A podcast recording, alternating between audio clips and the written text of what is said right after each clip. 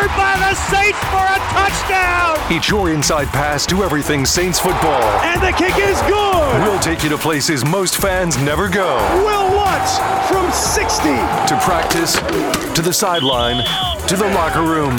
Following every twist, turn, and touchdown of the Saints season. That is going to be a touchdown. Taysom Hill.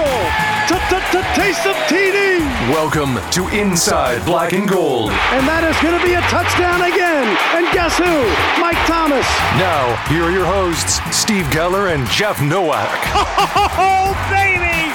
And welcome into another episode of Inside Black and Gold. My name is Jeff Nowak, WWL Digital Sports Producer. You can follow me on Twitter at Jeff underscore Nowak. I am flying solo today because I am out in Mobile for the Senior Bowl, as I mentioned on our last episode. Steve Geller is back in Louisiana. I am out here. I just, I don't know what I would say, parked the car. I didn't touch down because it didn't fly. I drove out here. It's, it's about a two hour drive from New Orleans, but it's worth making the trip as we talked a lot about in the last episode. The Saints love to draft players from the Senior Bowl. If you go back to 2000, they have drafted at least one player from the Senior Bowl in 21 of those draft classes. In 16 of them, they have drafted two or more. So, of these 125 players who were out here, there is a very, very good chance that the Saints will draft at least one of them. And so, in the second segment, we're going to go through the three players that I'm looking at most closely and a few others who I'm going to keep a loose eye on because I went through and I identified them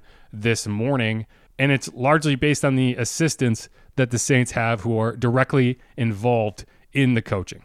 We're also going to go through the latest with Ryan Nielsen leaving and what that means for the Saints going forward. But first, I do have to go back. If you listen to the last episode, you probably remember me going on this pretty long rant about a one star review that we got. I was interested to see how the reaction to that would be because I kind of half expected three or four or five more one star reviews to come out of that because of me being a whiny baby. But wouldn't you know it, I looked this morning and we have three new reviews, all five stars. So, first off, I would like to thank whoever it was that left those reviews. I appreciate it. I will always take five star reviews.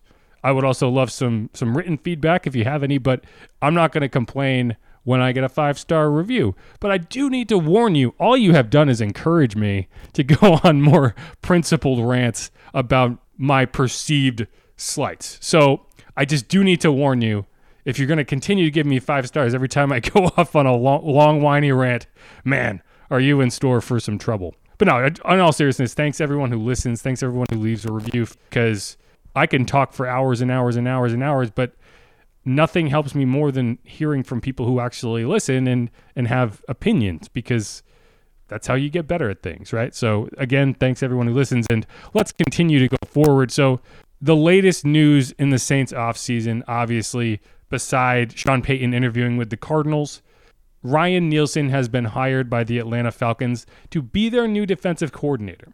Now, Ryan Nielsen was never the Saints defensive coordinator. He was the Saints' co defensive coordinator. Ryan Nielsen coached the defensive line, Kris Richard coached the secondary, and neither of Kris Richard or Ryan Nielsen called the plays. That was Dennis Allen. It was this weird conglomerate of coaches, and I really didn't wasn't a fan of it. I would have preferred to have a more stable, more direct structure. I would have preferred to see Ryan Nielsen call the defensive plays, but whatever. The defense did pick it up the second half of the season. They played really well, so complaining about that feels a bit off target for what this team needs to be focusing on. But either way, I do think that going into the 2022 season, when you decided you were not going to make Ryan Nielsen the defensive coordinator and just leave Kris Richard as the secondary coach, you in effect guaranteed that Ryan Nielsen was going to be out of town this year. You did. You just did. You knew he was ready to go, right? Go back to 2021. He accepted the defensive coordinator job with LSU.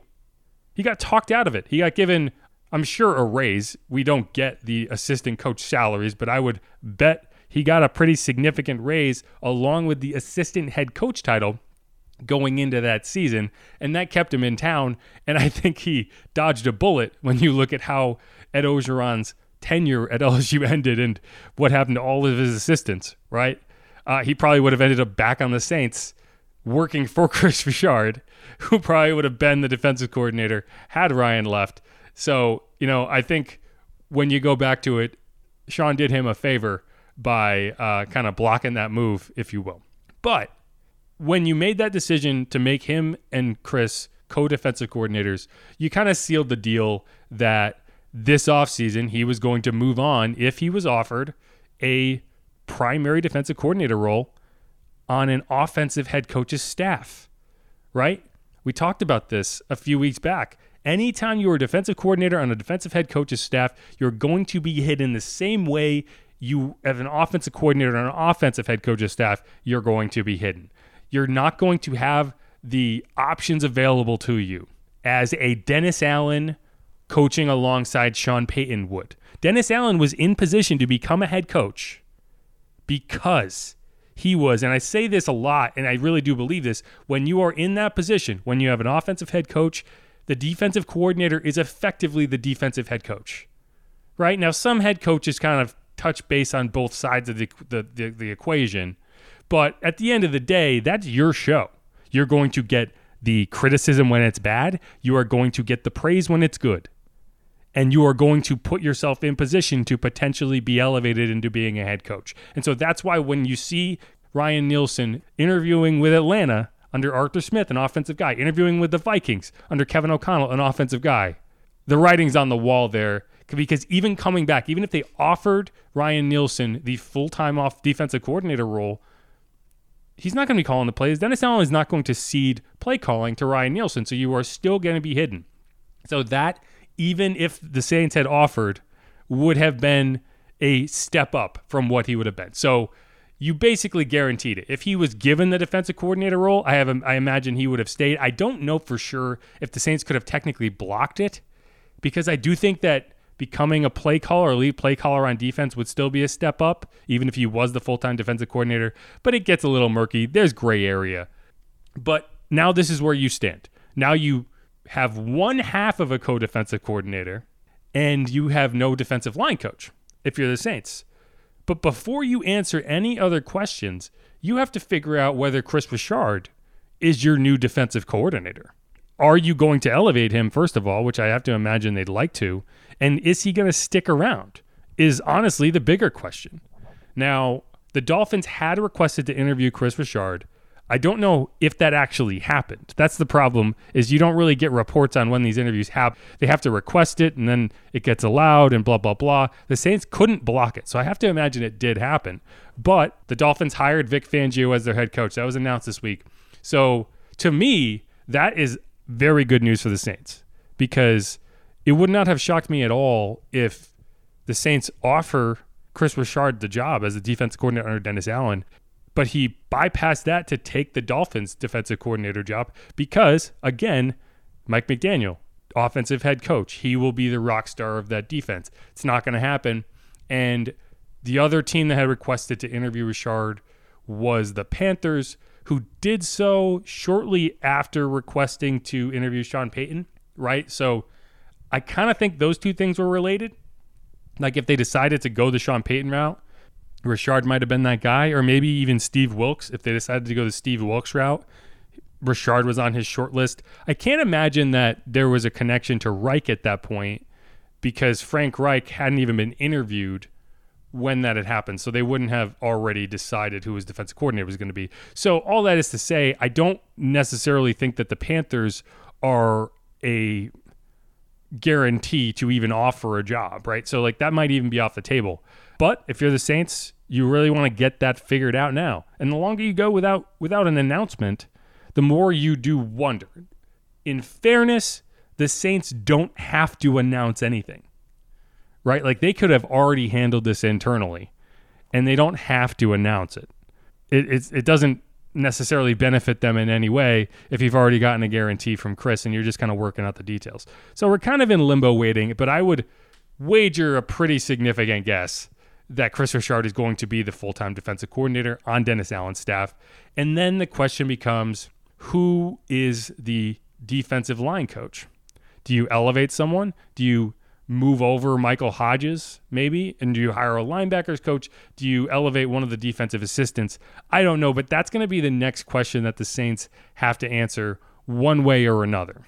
Now, this is already going to be a frustrating offseason for a lot of fans because they're not moving on from Pete Carmichael, or at least the Saints have decided that they are not going to fire Pete Carmichael.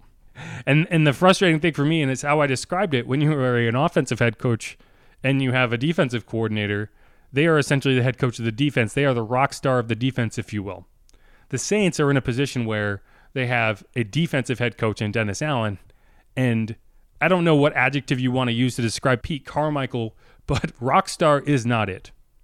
So I still think that as you go through this offseason for the Saints, and I think a big part of it begins this week, you take a long look at Ronald Curry, you take a long look at some of your offensive assistants, and you weigh how you can shuffle that staff to invigorate this group in some way. Because the way things went down last year, I just don't see how you can run that back and be confident. At the end of the day, though, the offense is going to go wherever the next quarterback takes it. And right now, you don't know who that is. So we're going to get into a lot more of that in the next segment as we talk about at least one target that makes a lot of sense to me if you are scouting this week at the Senior Bowl. Now, obviously, the elephant in the room of all this do you end up with a first round pick this year or maybe another high second? I think those options are very much still on the table. The Cardinals have slow played their head coach interview process very effectively. They made sure to hire their GM first, and I think they made a conscious effort to prioritize getting their new GM settled in. That's Monti Ossenfort. And by doing that, they made sure that they're basically alone in this process. They're still scheduling interviews. The Cardinals, I believe, have scheduled four interviews since they interviewed Sean Payton. I think the Giants offensive coordinator, Mike Kafka, is the most recent. So there's obviously still a lot of balls in the air in that regard. Now, the Broncos, who kind of seemed like they were zeroing in on maybe DeMeco Ryans, maybe Dan Quinn, both of those guys are off the table. Sean Payton kind of weighed in on some kind of sketchy reporting on that there might be a power struggle within the Broncos organization. Sean said that wasn't the case. He said the interview went really well. He would say that regardless because of course she would like even if the reporting was true, he would still refute it. So you do have to wonder and I think that it's not unreasonable to to believe that Sean's desire to have a lot of control in the player scouting in the roster construction in the draft is going to be a stumbling block in some of these head coaching interviews. There's no question that it's a lot to ask of a GM to hand over the keys to a lot of these processes. Now, the Saints were more than willing to do it. Mickey Loomis was more than willing to do it. Not every GM would be like that. And so that's where the question is. But the Broncos, in my opinion, and the, I believe it'll be the 28th overall pick, are very much on the table. The 49ers lost, so their pick is now slotted.